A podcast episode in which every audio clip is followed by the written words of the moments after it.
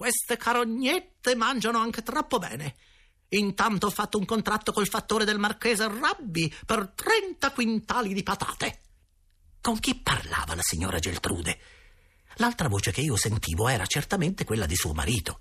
Ma è impossibile che il signor Stanislao, con quella sua aria rigida di vecchio militare, permettesse alla signora Geltrude di trattarlo a quel modo. L'argomento delle patate mi ha fatto pensare che vi fosse presente anche il cuoco e che il dialogo occorresse con lui. Tito Barozzo, al quale ho raccontato la cosa, mi ha risposto: Chissà. In ogni modo questa è una faccenda secondaria. La questione principale è che si presentano dinanzi al nostro immediato avvenire di infelici collegiali 30 quintali di patate, cioè 30 volte 100 kg, ovvero sia 3000 kg, che è quanto dire 115 kg per ogni stomaco, dovendosi certo escludere dal conto gli stomachi direttoriali e del personale di cucina, per i quali è fatto un trattamento diverso. Oggi Durante l'ora di ricreazione si è riunita la società segreta e io ho raccontato l'affare del buco nell'armadietto e tutti hanno applaudito dicendo che quel posto d'osservazione era importantissimo e poteva essere di molta utilità per tutti, ma che bisognava prima accertarsi che stanza fosse quella dalla quale venivano le voci del direttore e della direttrice. Di questo si è preso l'incarico Carlo Pezzi, che ha uno zio ingegnere e che sa come si fa a sviluppare le piante delle case. 5 febbraio. Stamani, mentre attraversavo il corridoio che conduce alla scuola di disegno, Mario Michelozzi mi si è avvicinato mormorando: Uno per tutti, tutti per uno, ho risposto. Vai nello stanzino del petrolio che è aperto. Dietro la porta troverai un bottiglione pieno di petrolio coperto da un asciugamano. Prendilo, portalo nel tuo dormitorio e nascondilo sotto il tuo letto. Maurizio del Ponte fa la guardia. Se senti gridare Calpurnio, lascia andare il bottiglione e scappa. Io ho eseguito l'ordine e tutto è andato benissimo. Oggi, durante la ricreazione, Carlo Pezzi ha studiato molto per scoprire quale stanza è quella al di là del mio armadino, ma più che con la sua scienza di ingegnere, si è aiutato chiacchierando con i muratori che seguitano a lavorare a certe riparazioni del collegio. Il Michelozzi mi ha detto: Stasera tienti pronto Mentre tutti dormiranno, noi ci occuperemo del riso e rideremo. 6 febbraio. È vicina la sveglia, giornalino mio, e io ho molti fatti da registrare. Prima di tutto una lieta notizia. I convittori del collegio Pierpaoli non mangeranno più minestra di riso per un pezzo. Ieri sera, quando tutti dormivano, io che stavo sull'attenti, sentii nella porta del dormitorio un lieve sgretolio a più riprese, come quello di un tarlo. Era il segnale convenuto. Il Michelozzi raschiava la porta con l'unghia per avvertirmi di portar fuori il bottiglione pieno di petrolio, ciò che feci in un batter d'occhio. Egli lo prese e porgendomi la mano mi sussurrò in un orecchio: Vieni dietro a me, rasentando il muro. Che palpiti nell'avventurarsi così nel buio dei corridoi fermandosi in ascolto a ogni più lieve rumore, trattenendo il respiro. A un certo punto, sboccando da un corridoio stretto stretto, la scena fu rischiarata da una finestra, le cui imposte erano aperte, e ci fermammo dinanzi a una porticina nascosta nel muro. Il magazzino! mormorò il Michelozzi. Prendi questa chiave. È quella del gabinetto di fisica e apre benissimo anche questa porta. Fa piano. Presi la chiave, la introdussi pian piano e la girai nella serratura adagino adagino. La porticina si aprì ed entrammo. Il magazzino era fiocamente illuminato dal chiarore che veniva da un finestrino aperto sulla parete di faccia alla porta, in alto, e a quella luce incerta vedemmo da un lato una fila di balle aperte, con della roba bianca. Vi misi le mani. Era il riso, quell'odiato riso che nel collegio Pierpaoli ci era servito a tutti i pasti, tutti i giorni, meno il venerdì e la domenica. Aiutami, mormorò il Michelozzi. Lo aiutai ad alzare il bottiglione e giù innaffiammo ben bene le palle col petrolio. Ecco fatto, aggiunse il mio compagno posando il bottiglione in terra e incamminandosi verso l'uscita. E ora, questa bella provvista di riso, possono farsela fritta. Io non risposi. Avevo adocchiato un sacco di fichi secchi e me ne ero empite già le tasche e la bocca. Dopo aver richiusa la porticina, tornammo cautamente per la strada già fatta e ci separammo dinanzi al mio dormitorio. Tutto è andato bene, disse a bassa voce il Michelozzi, e abbiamo reso un grande servigio a tutti i nostri compagni. Ora vuol riportare la chiave del gabinetto di fisica al suo posto e poi a letto. Uno per tutti, tutti per uno. E ci stringemmo la mano. Io zitto zitto andai a letto, ma ero così commosso per questa avventurosa spedizione notturna che non potevo prendere sonno. Alla fine mi decisi a ripigliare il mio lavoro dentro l'armadietto. Il segnale col quale il Michelozzi mi aveva prima annunziato la sua presenza mi aveva suggerito il modo di forare senza pericolo la tela che rendeva inutile il mio osservatorio. Ma prima di accingermi a tal lavoro ho voluto allargare la buca e adoperando con tutta la prudenza possibile lo scalpello nelle connessiture dei quattro lati di un mattone, riuscii a indebolirlo talmente che finì con lo staccarsi. Ora avevo dinanzi a me un vero e proprio finestrino che potevo a mio talento richiudere e riaprire, rimettendo o rilevando il mattone a seconda del bisogno. Restava da bucar la tela che vi era dinanzi.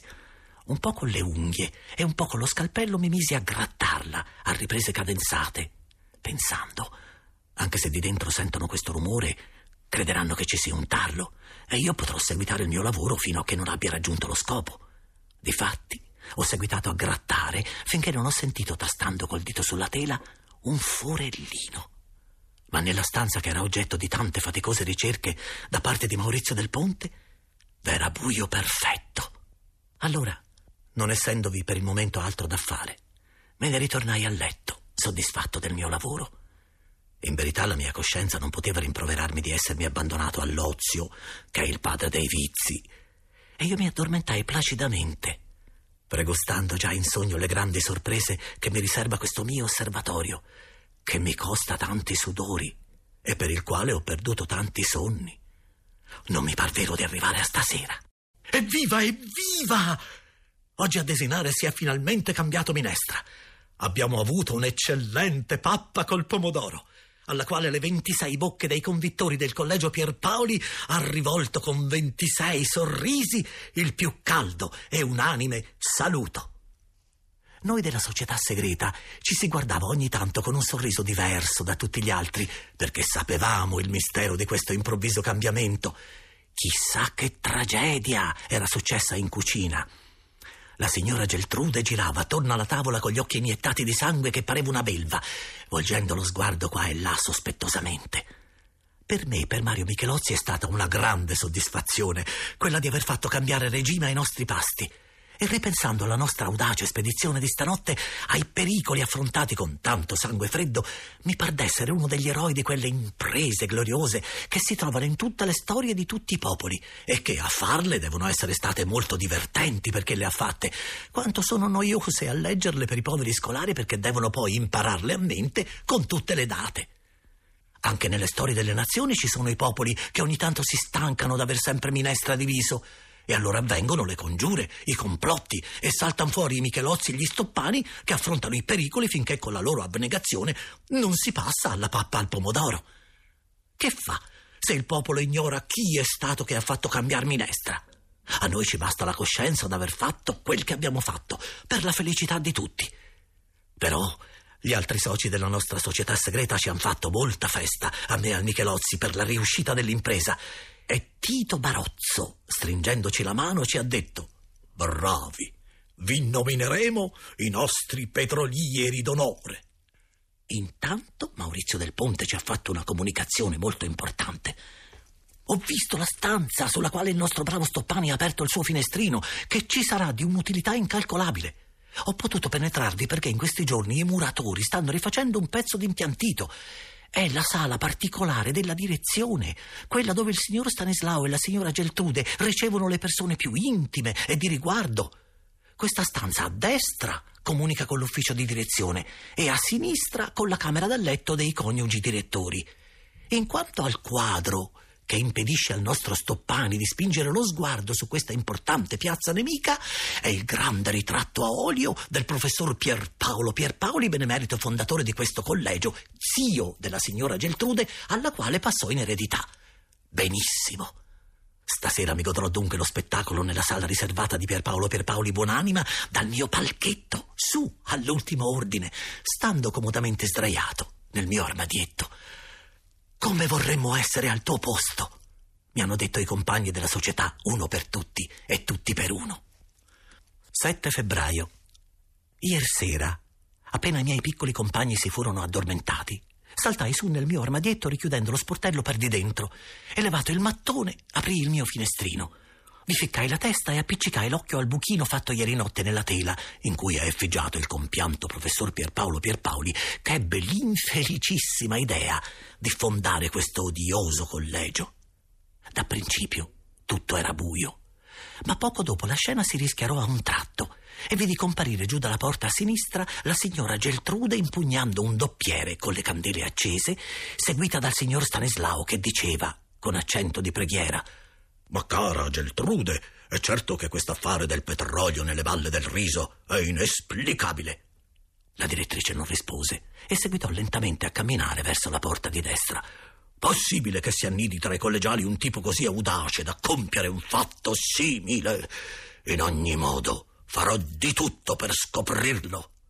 A questo punto la signora Geltrude si fermò, si rivoltò verso il marito e con voce stridula gli disse Voi non scoprirete niente, perché voi siete un imbecille. Ed entrò nella camera lasciando la sala del defunto Pierpaolo Pierpaoli nella più completa oscurità. Oggi è una grande giornata. È venerdì. E noi della società segreta aspettiamo con ansia l'esito del nostro strattagemma per scoprire se la minestra di magro è fatta o no con la rigovernatura dei piatti. 8 febbraio. Dunque, a mezzogiorno in punto, tutti i 26 convittori del collegio Pierpaoli erano, come al solito, seduti intorno alla tavola del refettorio in attesa del pranzo. E qui mi ci vorrebbe la penna del Salgari oppure di Alessandro Manzoni per descrivere l'ansietà di tutti i compagni della nostra società segreta mentre si aspettava che portassero la minestra. A un tratto, eccola. I nostri colli si allungano, i nostri occhi seguono con grande curiosità le zuppiere e appena la minestra incomincia a riempire le scodelle, tutte le bocche si arrotondano in un lungo oh di meraviglia e un mormorio generale si leva nel quale sono ripetute queste parole L'è rossa! La signora Geltrude, che gira qua e là dietro le nostre sedie, si ferma ed esclama sorridendo Si capisce! Ci sono le barbabietole rosse! Non vedete? E la minestra di magro, infatti, questa volta è piena di piccole fette di barbe rosse, testimoni muti e terribili per la nostra società segreta della ingegnosa nequizia del cuoco. E ora che si fa? Dico piano al barozzo. Ora si fa così, mormora egli con occhi sfavillanti di sdegno, ed alzatosi in piedi, girando lo sguardo intorno ai compagni, esclama con la sua voce energica: Ragazzi, nessuno mangi questa minestra rossa. Essa è avvelenata. A questo punto i collegiali lasciano cadere il cucchiaio sulla tavola e fissano gli occhi in faccia a Barozzo, esprimendo il massimo stupore. La direttrice, il cui volto è diventato anche più rosso della minestra, accorre e afferrato il barozzo per un braccio gli grida con la sua voce stridula: Che dici? Dico, ripiglia il barozzo, che non sono le barbe che tingono di rosso la minestra, ma è l'anilina che ci ho messo io. L'affermazione, fatta con tanta precisione e tanta fermezza dal coraggioso presidente della società Uno per tutti e tutti per uno, sconvolge addirittura la signora Geltrude, che resta lì per qualche minuto confusa, senza poter nulla rispondere. Ma infine l'ira sua terribile esplode in questa frase, piena di recondite minacce. Tu, tu, tu, ma sei pazzo! No, non sono pazzo ribatte il barozzo, e ripeto che questa minestra è rossa in causa dell'anilina che vi ho messo io, mentre avrebbe avuto tutte le ragioni di diventar rossa di vergogna per il modo col quale è fatta. Questa bella frase, detta con quell'accento meridionale, così sonoro, ha finito di sconvolgere la povera direttrice, che non sapeva far altro che ripetere Tu, tu, proprio tu. Ieri sera, Appena i miei piccoli compagni di dormitorio si furono addormentati, mi ficcai dentro il mio armadietto, senza neppure pensare a scrivere in queste pagine i fatti della giornata, per quanto fossero di grande importanza. Era per il momento assai più importante il vedere quel che accadeva nella sala del defunto professor Pierpaolo Pierpaoli cercando di scoprire le batterie nemiche. E per la verità la mia aspettazione non fu punto delusa. Appena dentro nel mio osservatorio sentii la voce della signora Geltrude che diceva Sei un perfetto imbecille. Capii subito che parlava con suo marito. E difatti, accostato l'occhio al forellino fatto nel ritratto del compianto fondatore di questo collegio, ho visto giù nella sala i due coniugi direttori l'uno di fronte all'altra. La direttrice con le mani sui fianchi, col naso addirittura paonazzo e gli occhi sfavillanti, e il direttore dritto, rigido in tutta la sua lunghezza, nell'attitudine di un generale che si prepari a sostenere un assalto. Sei un perfetto imbecille, ripeteva la signora Geltrude, e si deve a te, naturalmente, se abbiamo tra i piedi quel pezzente napoletano che finirà col rovinare l'istituto propalando l'affare della minestra. Calmati, Geltrude, rispondeva il signor Stanislao, e cerca di considerare seriamente la cosa. Prima di tutto il barozzo fu accettato di comune accordo a condizioni eccezionali per riguardo al suo tutore, che ci procurò altri tre convittori a retta intera. D'accordo, e sfido! Non la finivi più con le tue ragionacce stupide. Via, Geltrude, cerca di moderarti e di ascoltarmi. Il barozzo, vedrai, non abuserà della scoperta fatta con la sua anilina. Tu sai che egli ignorava di essere tenuto qui a patti speciali e io, approfittando di questo e toccando la corda sensibile della sua dignità, gli ho fatto considerare con un discorso molto efficace che egli era tenuto qui quasi per compassione e che perciò aveva lui più degli altri il dovere di mostrarsi grato e affezionato a noi e al nostro istituto.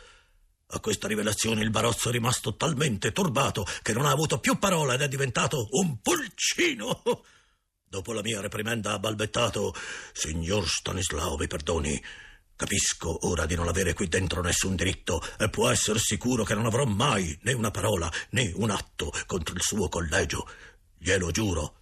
E tu, imbecille, ti fidi dei suoi giuramenti? Certamente. Il barozzo ha un fondo di carattere serio ed è rimasto molto impressionato dal quadro che gli ho fatto delle sue condizioni di famiglia. Sono assolutamente sicuro che da parte sua non avremo nulla da temere. Non capisci nulla. È lo Stoppani, lo Stoppani che è la causa prima dello scandalo. Lo Stoppani che è proprio quello che ha messo il campo a rumore per la minestra di magro. Lo Stoppani è meglio lasciarlo stare. Per lui è un altro paio di maniche. Egli è addirittura un bambino e le sue chiacchiere non possono nuocere alla buona fama dell'istituto. Come? Non lo vuoi neppure punire? Ma no, cara, il punirlo lo irriterebbe maggiormente. E poi chi ha messo l'anilina nei piatti è il barozzo. Mi ha confessato egli stesso di essere stato lui, lui solo. A questo punto la signora Geltrude ebbe un tale accesso di bile che credetti le pigliasse lì per lì un accidente alzò le braccia al cielo e si mise a declamare. A nomi, a eterni dei! E tu, tu fai il direttore di un collegio, tu così cretino da credere a quel che ti dice un ragazzaccio come il barazzo, pretendi di stare alla testa di questo istituto, ma tu sei da rinchiudere in un manicomio, tu sei un idiota come non ve ne sono mai stati nel mondo. Il direttore sotto questa valanga di ingiurie reagì e abbassata la testa a livello della sua violenta consorte la guardò negli occhi esclamando Ora poi basta. E a questo punto io vidi giornalino mio la cosa più straordinaria, più lontana da ogni previsione insieme più comica che si possa immaginare. La signora Geltrude, allungando la destra sul capo del signor Stanislao come un artiglio, gli afferrò i capelli esclamando Ah, che vorresti fare? E mentre ella ringhiava queste parole, io vidi con profondo stupore che la chioma corvina del direttore era rimasta nelle grinfie della direttrice, la quale agitava la parrucca in aria, ripetendo furiosa: Ah, vorresti anche minacciarmi? Tu, me, e gittata via a un tratto la parrucca, afferrò un battipanni di giunco che era su un tavolino e si mise a inseguire il signor Stanislao, che, avvilito con la testa completamente nuda, cercava goffamente di sfuggire alle minacce coniugali, girando attorno alla tavola. La scena era così supremamente ridicola che per quanti sforzi facessi non potei trattenere completamente le risa e mi uscì dalla bocca un mugolio acuto. Questo mugolio fu la salvezza del signor Stanislao. I due coniugi si voltarono in su stupiti verso il ritratto. E la signora Geltrude, passando dalla irritazione a una vaga paura, mormorò: Ah, la buona anima dello zio Pier Paolo! Ed io prudentemente mi ritirai lasciando i due coniugi pacificati a un tratto da un comune sentimento di timore a fantasticare intorno al mugolio del compianto fondatore di questo malaugurato collegio. 9 febbraio. Altra strepitosa notizia.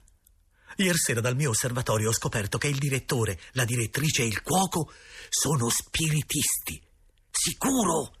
Quando ho messo l'occhio al solito forellino, essi erano già riuniti tutti e tre attorno a un tavolino tondo e il cuoco diceva: Eccolo, ora viene. E chi doveva venire? Era proprio lo spirito del compianto professor Pierpaolo Pierpaoli, benemerito fondatore del nostro collegio, e dietro alle cui venerate sembianze io stavo in quel momento vigilando i suoi indegni evocatori. Non mi ci volle di molto tempo né di molto ingegno per comprendere la causa e lo scopo di quella seduta spiritistica. Evidentemente il signor Stanislao e la signora Geltrude erano rimasti molto impressionati dal mugolio che avevano sentito la sera avanti discendere dal ritratto del loro predecessore. E ora, spinti un po' dal rimorso per la scenata fatta in presenza alla rispettabile effigie del compianto fondatore dell'istituto, e, e forse anche da un vago timore che incutevano nel loro animo i recenti avvenimenti, evocavano lo spirito dell'illustre defunto per domandargli perdono, consiglio e aiuto. Ora viene, eccolo, ripeteva il cuoco. A un tratto la signora Geltrude esclamò: Eccolo, davvero? Infatti il tavolino s'era mosso. Parlo con lo spirito del professor Pierpaoli? domandò il cuoco fissando sul piano del tavolino due occhi spalancati che luccicavano come due lumini da notte. Si udirono alcuni colpi battuti sul tavolino e il cuoco esclamò convinto: è proprio lui. Domandagli se era lui anche ieri sera, mormorò la signora Geltrude. Fosti qui anche ieri sera? Rispondi, disse il cuoco in tono di comando, e il tavolino a ballare e a picchiare, mentre i tre spiritisti si alzavano dalla sedia e si dondolavano qua e là e si rimettevano a sedere, seguendone tutti i movimenti. Sì, disse il cuoco, era lui anche ieri sera. Il signor Stanislao e la signora Geltrude si scambiarono un'occhiata come per dire: Eh, ci abbiamo fatto una bella figura. Poi il signor Stanislao disse al cuoco: Domandagli se posso rivolgergli la parola. Ma la signora Geltrude lo interruppe bruscamente, fulminandolo con un'occhiata. Niente affatto. Se qualcuno ha il diritto diritto di parlare con lo spirito del professor Pier Paolo Pierpaoli sono io, io sua nipote, non voi, che gli non conoscevo neanche per prossimo, avete capito? Rivolta al cuoco soggiunse, domandagli se vuol parlare con me. Il cuoco si concentrò in se stesso e poi, sempre figgendo gli occhi sul piano del tavolino, ripeté la domanda. Poco dopo il tavolino ricominciò a ballare e a scricchiolare. Ha detto di no rispose il cuoco. La signora Geltrude rimase male, mentre il signor Stanislao, non sapendo padroneggiarsi, diè libero sfogo alla gioia che provava per la meritata sconfitta della sua prepotente consorte, esclamando con accento di giubilo infantile, degno più di me che di lui, Hai visto? E non l'avesse mai detto. La signora Geltrude si rivoltò tutta inviperita, scagliando in volto al povero direttore l'ingiuria abituale. Siete un perfetto imbecille. Ma Gertrude! Egli rispose imbarazzato con un fil di voce. Ti prego di moderarti, almeno in presenza al cuoco, almeno in presenza allo spirito del compianto professor Pierpaolo Pierpaoli. La timida protesta di quel pover'uomo in quel momento mi commosse e volli vendicarlo contro la violenza di sua moglie. Perciò con voce rauca e con accento di rimprovero esclamai Ah! I tre si voltarono di botto verso il ritratto, pallidi, tremanti di paura. Vi fu una lunga pausa. Il primo a ritornare padrone di sé fu il cuoco, il quale fissando verso di me i suoi occhi di fuoco esclamò Sei tu ancora lo spirito di Pierpaolo Pierpaoli? Rispondi! Io feci un sibilo. Il cuoco continuò. Ti è concesso di parlare direttamente con noi? Mi venne un'idea. Contraffacendo la voce come prima risposi. Mercoledì a mezzanotte. I tre tacquero, commossi dal solenne appuntamento. Poi il cuoco disse a bassa voce: A domani l'altro. Si alzarono, misero il tavolino da una parte, rivolsero uno sguardo supplichevole verso di me e poi il cuoco uscì ripetendo con voce grave: A domani l'altro. Il signor Stanislao e la signora Geltrude restarono un po' in mezzo alla stanza, impacciati. Poi il direttore dolcemente disse alla moglie: Geltrude, Geltrude, cerca di moderarti. Non mi dirai più quella brutta parola. Ella, combattuta tra la paura e il suo carattere arcigno, rispose a denti stretti: Non ve la dirò più per rispettare il desiderio di quell'anima santa di mio zio. Ma anche senza dirvelo, credete a me, rimarrete sempre quel perfetto imbecille che siete. A questo punto lasciai il mio osservatorio, perché non ne potevo più dal ridere.